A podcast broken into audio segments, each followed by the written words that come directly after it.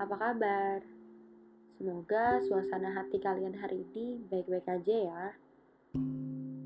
Uh, sekarang aku tuh pengen banget sharing tentang bullying, tapi sharingnya juga informal, gak formal kayak kemarin.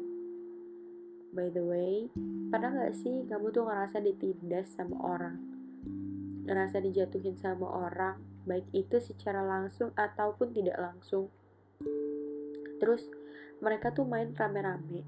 Tapi kamu main cuma berdua bertiga bahkan berempat. Udah gitu orangnya itu tuh aja lagi. Terus kalau lagi ada masalah yang punya masalah satu tapi yang nyelesain masalah rame banget. Pernah gak sih? Tapi tapi tapi kalau lagi kayak gitu kamu di posisi yang mana? Yang rame banget atau yang bertiga pada dasarnya sih, semua orang tuh tahu kalau bully itu nggak boleh dilakuin. Tapi sebagian besar yang tahu bully malah jadi pelaku pembulian. So, for what you know about bullying? Apalagi sekarang nih, zaman dia sosmed. Bully juga bisa dilakukan melalui snapgram, snap whatsapp, sindir-sindiran lah pokoknya terus yang disindir satu yang rasa seratus yang ngelabrak seribu. Padahal yang punya masalah cuma satu.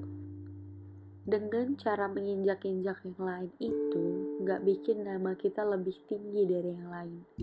Malah jadi kelihatannya jatuh banget.